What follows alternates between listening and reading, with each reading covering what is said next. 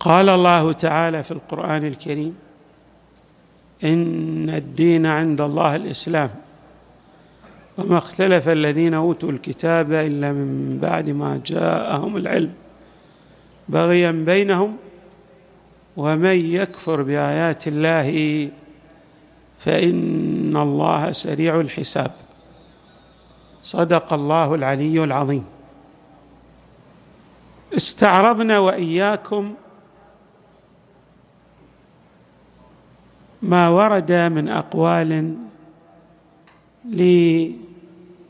للعلماء من بعض طوائف المسلمين وهي أقوال مشهورة من أن الإسلام يتحقق بالشهادتين. فإذا تلفظ المرء بالشهادتين أصبح مسلما. له ما للمسلمين وعليه ما عليهم. ويحرم ماله ودمه وعرضه. لا يجوز الاعتداء عليه. وحتى أقرب لكم هذا المعنى التلفظ بالشهادتين يشبه في العصر الحديث الأخذ أخذ الجنسية لأي بلد من البلدان. المواطنة على أقسام. هناك مواطن عادي وهناك مواطن يعرف حق المواطنة. يعني يحافظ على كل ما يلزم من رفعة بلده وشأنه. وما يتعلق بالحفاظ على القوانين العامة والخاصة المتعلقة ببلده. هذا نسميه مواطن صالح أو مواطن نموذجي. وهناك مواطن يعني مواطن عادي يحمل الجنسية أو الهوية الوطنية لهذا البلد الذي يعيش فيه ولكنه قد لا يراعي القوانين للبلد. هذا الذي لا يراعي القوانين للبلد. طبعا قوانين البلد على أقسام. بعض القوانين تستحق انتهاكها انتهاك بعض القوانين. يستحق العقوبة. يمكن لا يعاقب بالعفو عنه ولكن اقترافه ولكن اقترافه لأي قانون يستحق العقوبة معنى أنه استوجب تلك العقوبة. هكذا الحال بالنسبة للإسلام. عندنا إسلام وعندنا إيمان. الإسلام هو مجرد التلفظ بالشهادتين. أما الإيمان فهو الإذعان بالقلب والتصديق بجميع ما جاء به النبي صلى الله عليه وآله. والعلماء كما أشرنا يثيرون بحثا كلاميا. كلاميا يعني يرتبط بالمجال العقدي. أن هذا المسلم إذا أنكر شيئا مما جاء به النبي صلى الله عليه وآله فهو على قسمين. تارة ينكر ذلك الشيء ويلتفت إلى أن إنكاره يستلزم إنكار الرسالة. فعندئذ يصبح ماذا؟ كافرا. مثلا من أنكر الصلاة أنكر الصلاة وهو يعلم أن النبي صلى الله عليه وآله معجزة معجزته القرآن الكريم. آيات متعددة في القرآن الكريم. وأقيموا الصلاة وآتوا الزكاة. واضح أن إنكار الصلاة مع الالتفات بأنها واجبة يستلزم إنكار رسالة النبي صلى الله عليه وسلم. لكنه لو لم يصلي فهو عاصي. يقول الصلاة واجبة لا ينكر وجوب الصلاة ولكنه لا يصلي. هنا لا يكون ماذا؟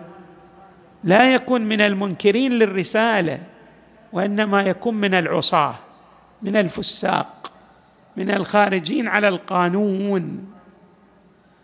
هذا هو الرأي المشهور. لكثير من الفقهاء. نأتي. عندنا إحنا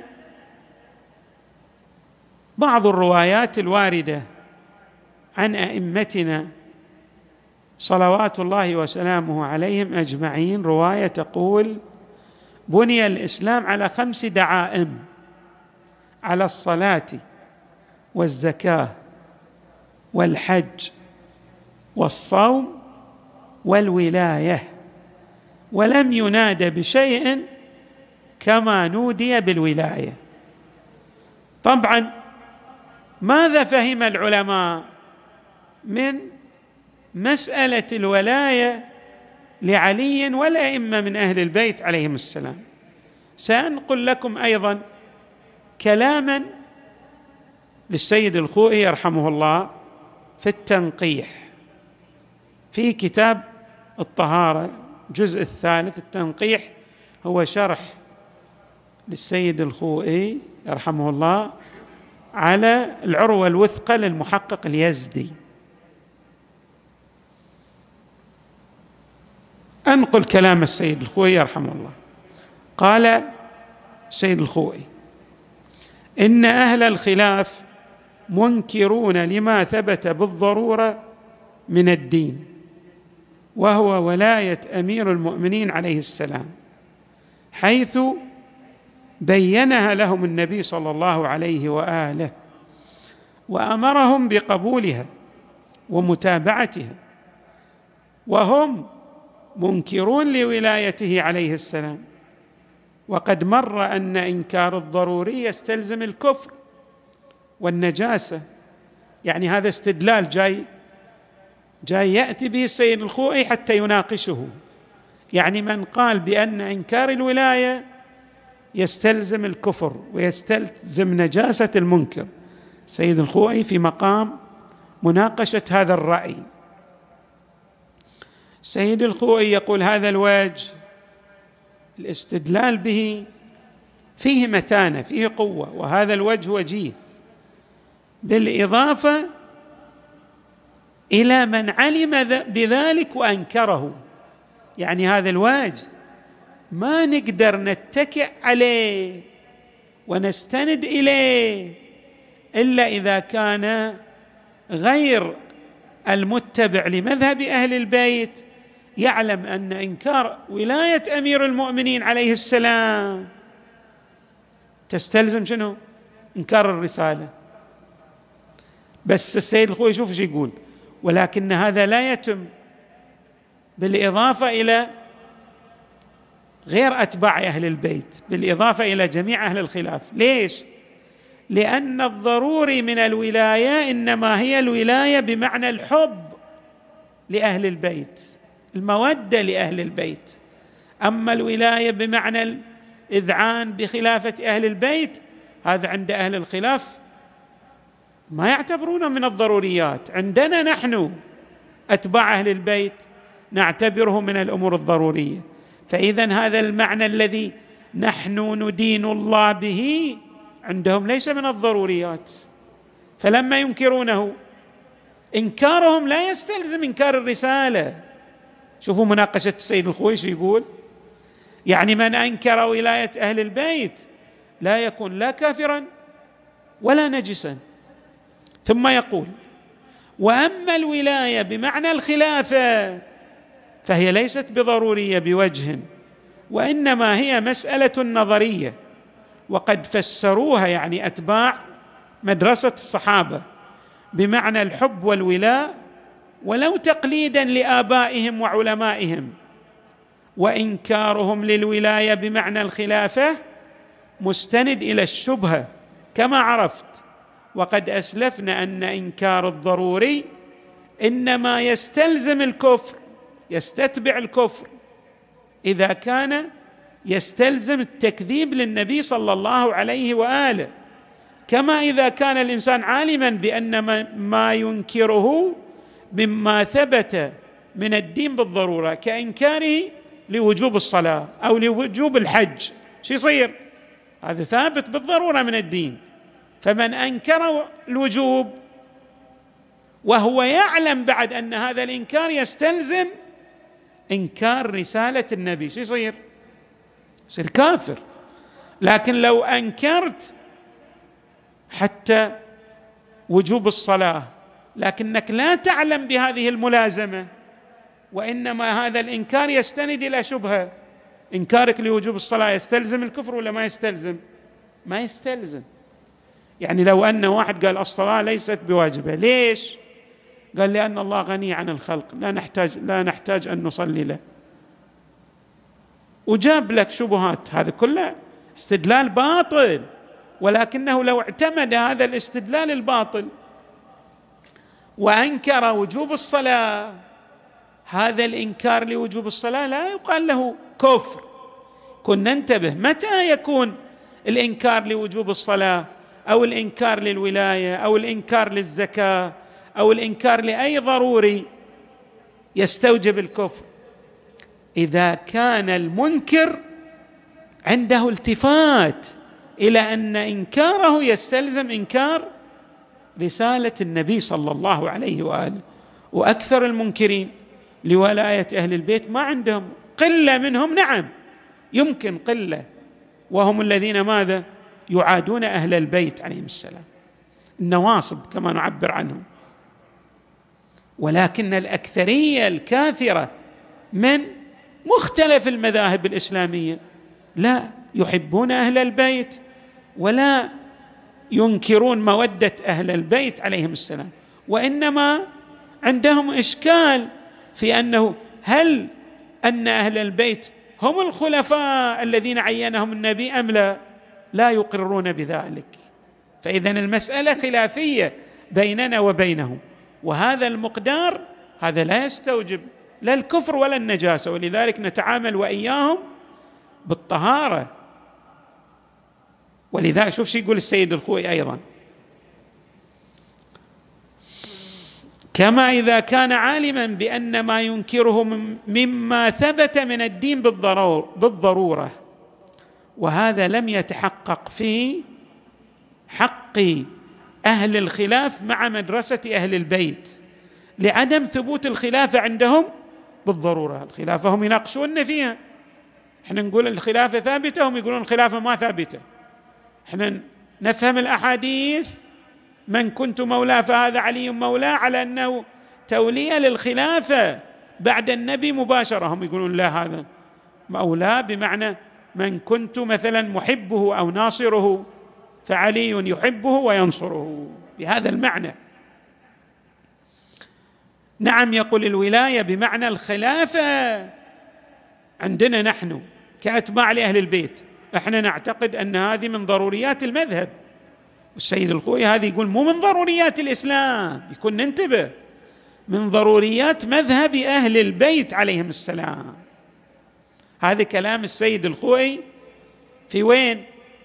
في التنقيح في شرحه على العروة الوثقى وهذا الكلام مو بس يقوله هذا الكلام السيد الخوئي عنده كلام الذي ينكر هذه الولاية مع وضوحها في عالم الآخرة لأن الله يكشف الحقائق في عالم الآخرة ويجعل بصر الإنسان ماذا؟ حديدة. اللي ينكر الولاية مع ثبوتها في عالم الآخرة هل يكون مسلما ولا كافرا في عالم الآخرة؟ مع الوضوح. أي شيء تنكره مع وضوحه في عالم الآخرة تصبح كافرا لأنك إنكارك في عالم الآخرة للولاية شو يصير؟ يستلزم إنكار الرسالة. هذا واضح. فاذا لا بد أن نفهم هذه الحقائق.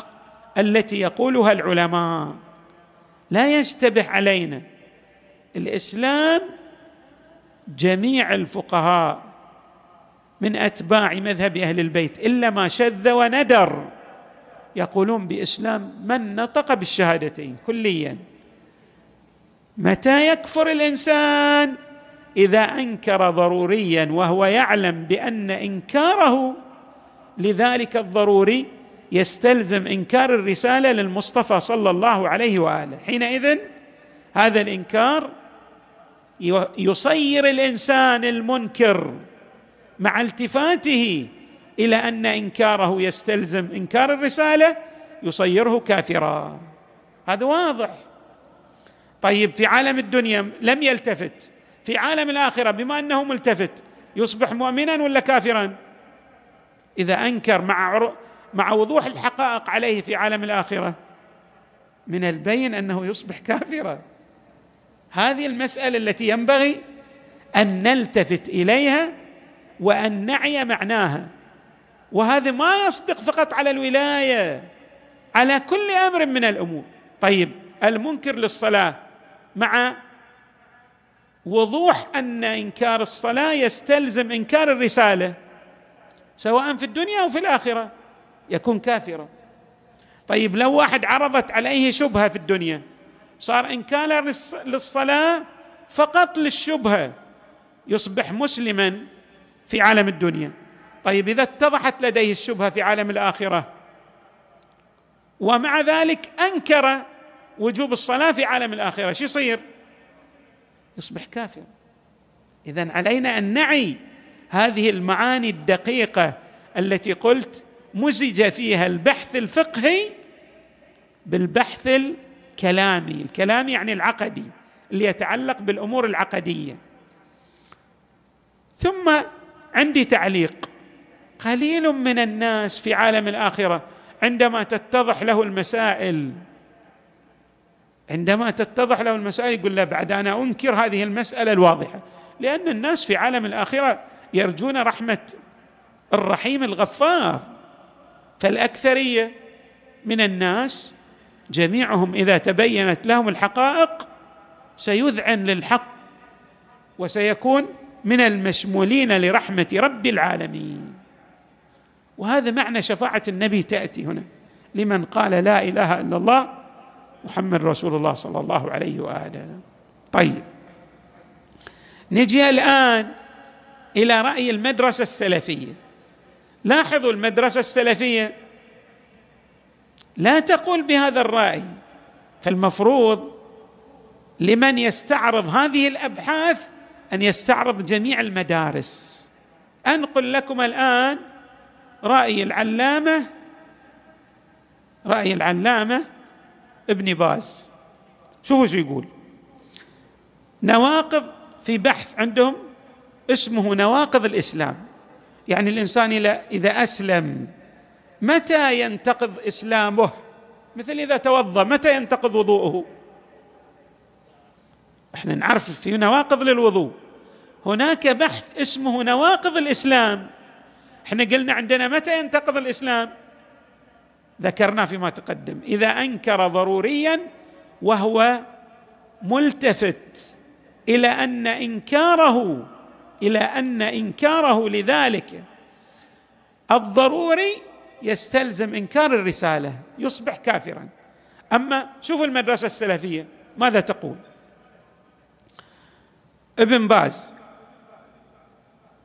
قال ذكر العلماء رحمهم الله في باب حكم المرتد أن المسلم قد يرتد عن دينه بأنواع كثيرة من النواقض التي يحل أو تحل تحل دمه وماله ويكون خارجا بها عن الإسلام ومن أخطرها وأكثرها وقوعا عشرة نواقض. ذكرها الشيخ الإمام محمد بن عبد الوهاب وغيره من أهل العلم رحمهم الله جميعا. هذا كلام من؟ كلام بن باز. الآن بيذكر النواقض. حتى تشوفون إن هذا بحث كلامي. بحث يرتبط بالعقيدة. فيدخلونه في الفقه. مع أن هذا يقول به في الدنيا ما يقول به في الآخرة مثل علماءنا إحنا. إحنا نقول بس في الآخرة هو يقول له في الدنيا. الأول من النواقض العشرة الشرك في عبادة الله.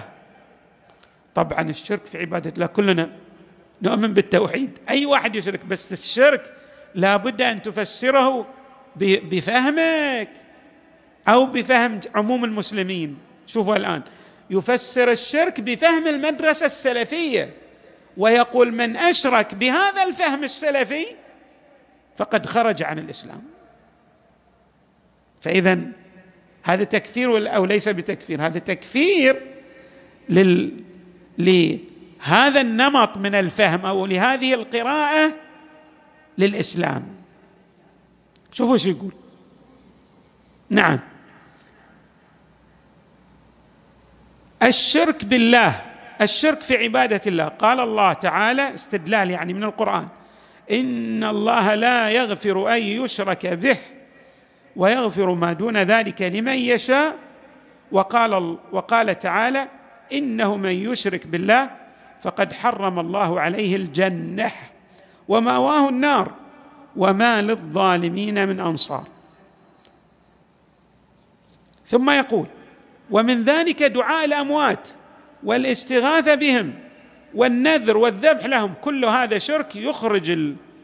الذي يدعو ميتا أو يستغيث به أو يذبح له يخرجه عن الإسلام. تعال الآن طوائف المسلمين. طبعا الذبح لله وهو عبادة من النسك. بس أي ذبح هم في قراءتهم. إحنا الآن عندما يأتينا ضيف ما نقول له نذبح لك ذبيحة؟ هذا ذبح تكريم للضيف. ولا أصل الذبح لابد أن يذكر اسم الله عليه يعني الذبح لله. وهكذا ذبح الطائفة الشيعية الشيعة أتباع أهل البيت. عندما يذبحون يذبحون مثلا في وفاة النبي صلى الله عليه وسلم. هذا الذبح ليس للنبي وإنما تكريم للنبي. كذبح الإنسان إذ عندما يقدم مثلا ضيف عليه أو يقدم مثلا ماذا؟ والده من الحج أو العمرة. هذا نسميه مو ذبح هذا يستوجب الشرك. اذا يكون نلتفت إلى هذا. الثاني من الشرك من جعل بينه وبين الله وسائط يدعوهم ويسألهم الشفاعة ويتوكل عليهم فقد كفر اجماعا. طبعا التوكل على الله. بس لو توسلنا نحن بالأنبياء والرسل هل هذا يجعل التوسل بهم شرك؟ في المدرسة السلفية هذا شرك؟ يوجب انتقاض الإسلام؟ ويوجب الخروج عن الإسلام. بينما إحنا عندنا كاتباع لاهل البيت هذا لا يوجب. حتى لو فرضنا أن اختلفنا في القراءة للأحاديث الواردة عن النبي صلى الله عليه وآله أو لفهم آيات القرآن نقول اجتهاد في قبال اجتهاد. أو قراءة في قبال قراءة أخرى. شوفوا بعد هذا الناقض الثالث. من لم يكفر المشركين أو شك في كفرهم أو صحح مذهبهم كفر. يعني إذا تقول مثلا الآن بعض الناس بعض أصحاب الديانات السماوية السماوية السابقة طبعا بعض أصحاب الديانات السماوية يوحدون الله كما يوحده المسلم. ليس كل أصحاب الديانات السماوية يقولون مثلا إن عيسى هو إله أو يؤمنون بالتثليث الأب والابن وروح القدس مثلا كالنصارى. بعضهم يعتبر بعض فرق النصارى. ماذا تقول؟ تقول إن عيسى هو عبد من عباد الله وليس هو ابن لله لأن الله ليس له ابن وهو مخلوق. هناك فرق من النصارى يعني يعتقدون بنفس عقائد المسلمين في التوحيد. فهل هؤلاء نستطيع أن نقول إنهم من الذين يشركون بالله؟ كلا. هؤلاء أيضا يوحدون الله. أيضا شوفوا الناقض الرابع. من اعتقد أن هدي غير النبي أكمل من هدي النبي صلى الله عليه وسلم أو أن حكم غير النبي أحسن من حكمه كالذين يفضلون حكم الطواغيت على حكمه. يعني إذا واحد مثلا ولو عن شبهة قال إن القانون المدني الفلاني هو أفضل من القانون الذي جاء في الإسلام. مثل بعض الناس عندهم شبه. يقول مثلا القانون في بعض الدول الغربية في الأرث مثلا تساوي بين الذكور والإناث. هذا أفضل من قوانين الإسلام للذكر مثل حظ الأنثيين. إذا كان ذلك ناشئ عند عن شبهة عندنا نحن مذهب أهل البيت هذا لا يوجب الكفر. لكن عند المدرسة السلفية هذه يوجب الكفر. اذا لاحظوا هناك مسائل ينبغي أن نلتفت إليها. الخامس أيضا من أبغض شيئا مما جاء به النبي صلى الله عليه وآله. أو عمل به فقد كفر لقوله تعالى ذلك بأنهم كرهوا ما أنزل الله فأحبط أعمالهم. استدل بالآية. طبعا الاستدلال بالآية هذا يحتاج بحوث دقيقة جدا في علم الكلام في علم الفقه. الواحد يعني لو أبغض شيئا مما جاء به الله هل يستلزم بغضه؟ لو الآن هناك حكم صدر من الإسلام ضدك. ضدك أنت. ما ارتحت نفسيا. هل تصبح كافرا؟ لأن الحكم صدر ضدك؟ الأمر ليس كذلك. قلنا متى يكفر الإنسان إذا أنكر ضروريا في مذهب أهل البيت؟ وكان ملتفتا إلى إنكار إلى أن إنكار هذا الضروري يستلزم شنو؟ إنكار الرسالة. السادس من استهزأ بشيء من دين الرسول صلى الله عليه وسلم أو ثوابه أو عقابه كفر. والدليل قوله تعالى قل أبالله وآياته ورسوله كنتم تستهزئون. لا تعتذروا. قد كفرتم بعد إيمانكم.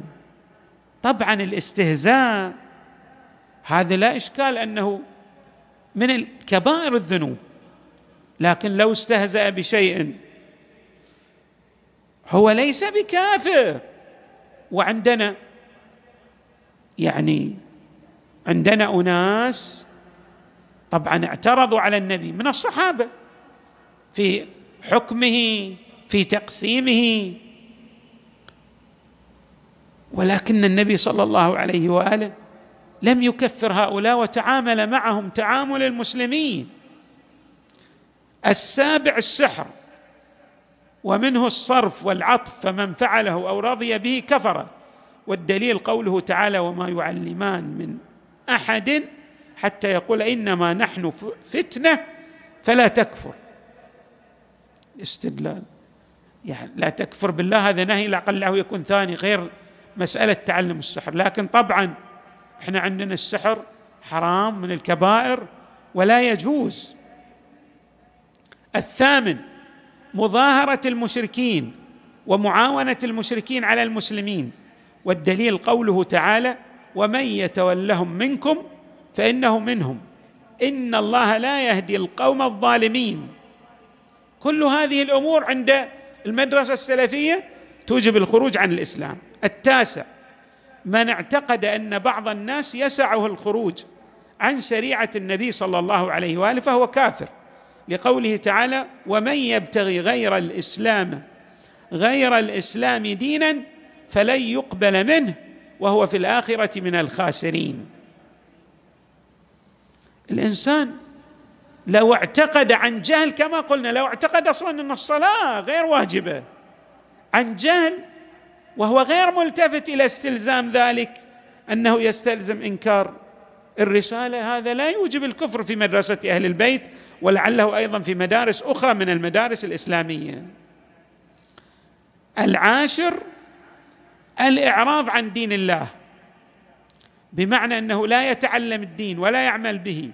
والدليل قوله تعالى ومن أظلم ممن ذكر بآيات بآيات ربه ثم أعرض عنها إنا من المجرمين منتقمون.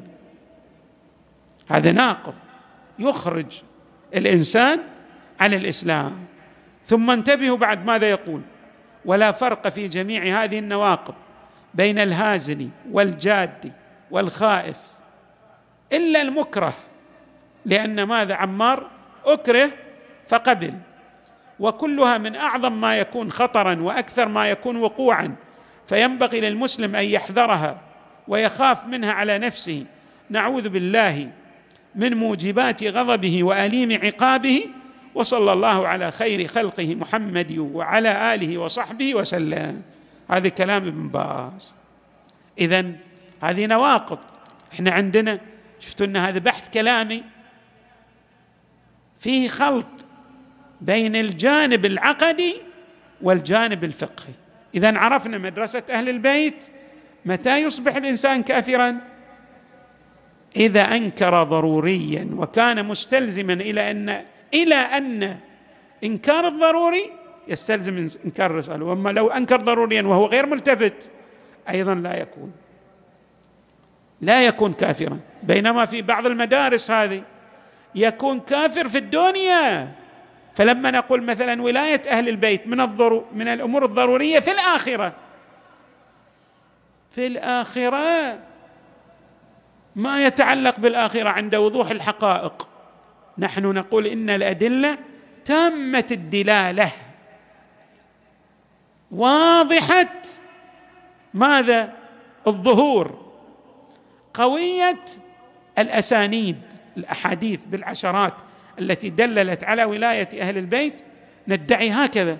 فنقول من أنكر الولاية في الآخرة وهو ملتفت إلى أن إنكار هذه الولاية يستلزم إنكار الرسالة. طبعا راح يلتفت راح يدرك هذا الأمر.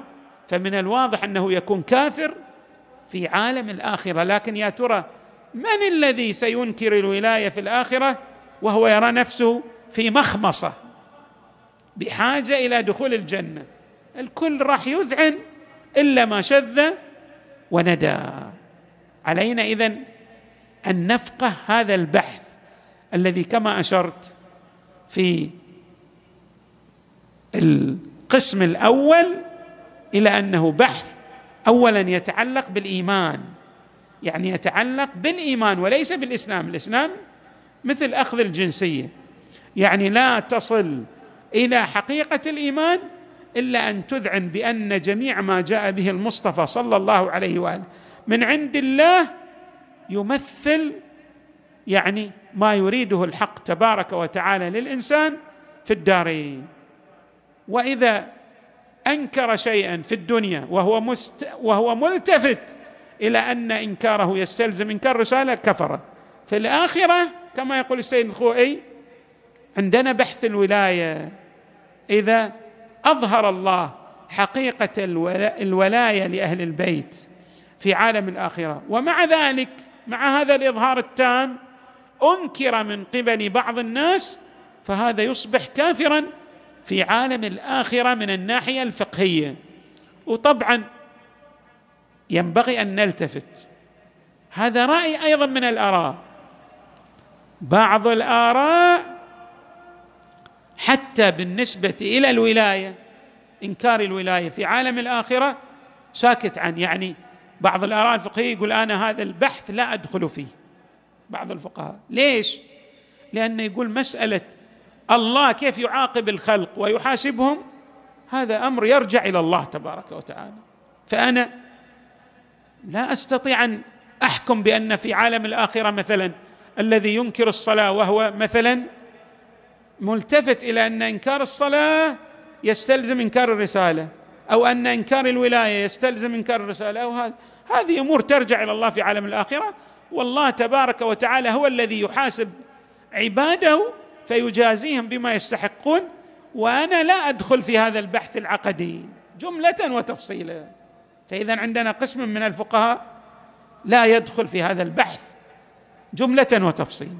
وعندنا قسم آخر يرى أن هذه جميع هذه الإنكارات حتى للولاية لأهل البيت إنكار الولاية لأهل البيت لا يستلزم الخروج من الإسلام الواقعي. يبقى مسلم من الناحية الواقعية كما يرى ذلك السيد السستاني يحفظه الله. نسأل الله تبارك وتعالى أن يوحد كلمة المسلمين على الهدى وأن يفتح قلوب المسلمين آه، بعضهم على بعضهم الآخر لأن هذه الأبحاث الكلامية في الحقيقة هي لأهل الاختصاص. ولكن نحن اضطررنا أن نشرح هذه أو هذا البحث الكلامي العقدي الفقهي لأن كثيرا من الشباب يتساءلون هل ما طرح أخيرا من بعض المعممين هو صحيح وينسجم مع مدرسة أهل البيت؟ حقيقته كما أوضحنا في هذا الباحث. والحمد لله رب العالمين وصلى الله على محمد وآله الطيبين الطاهرين.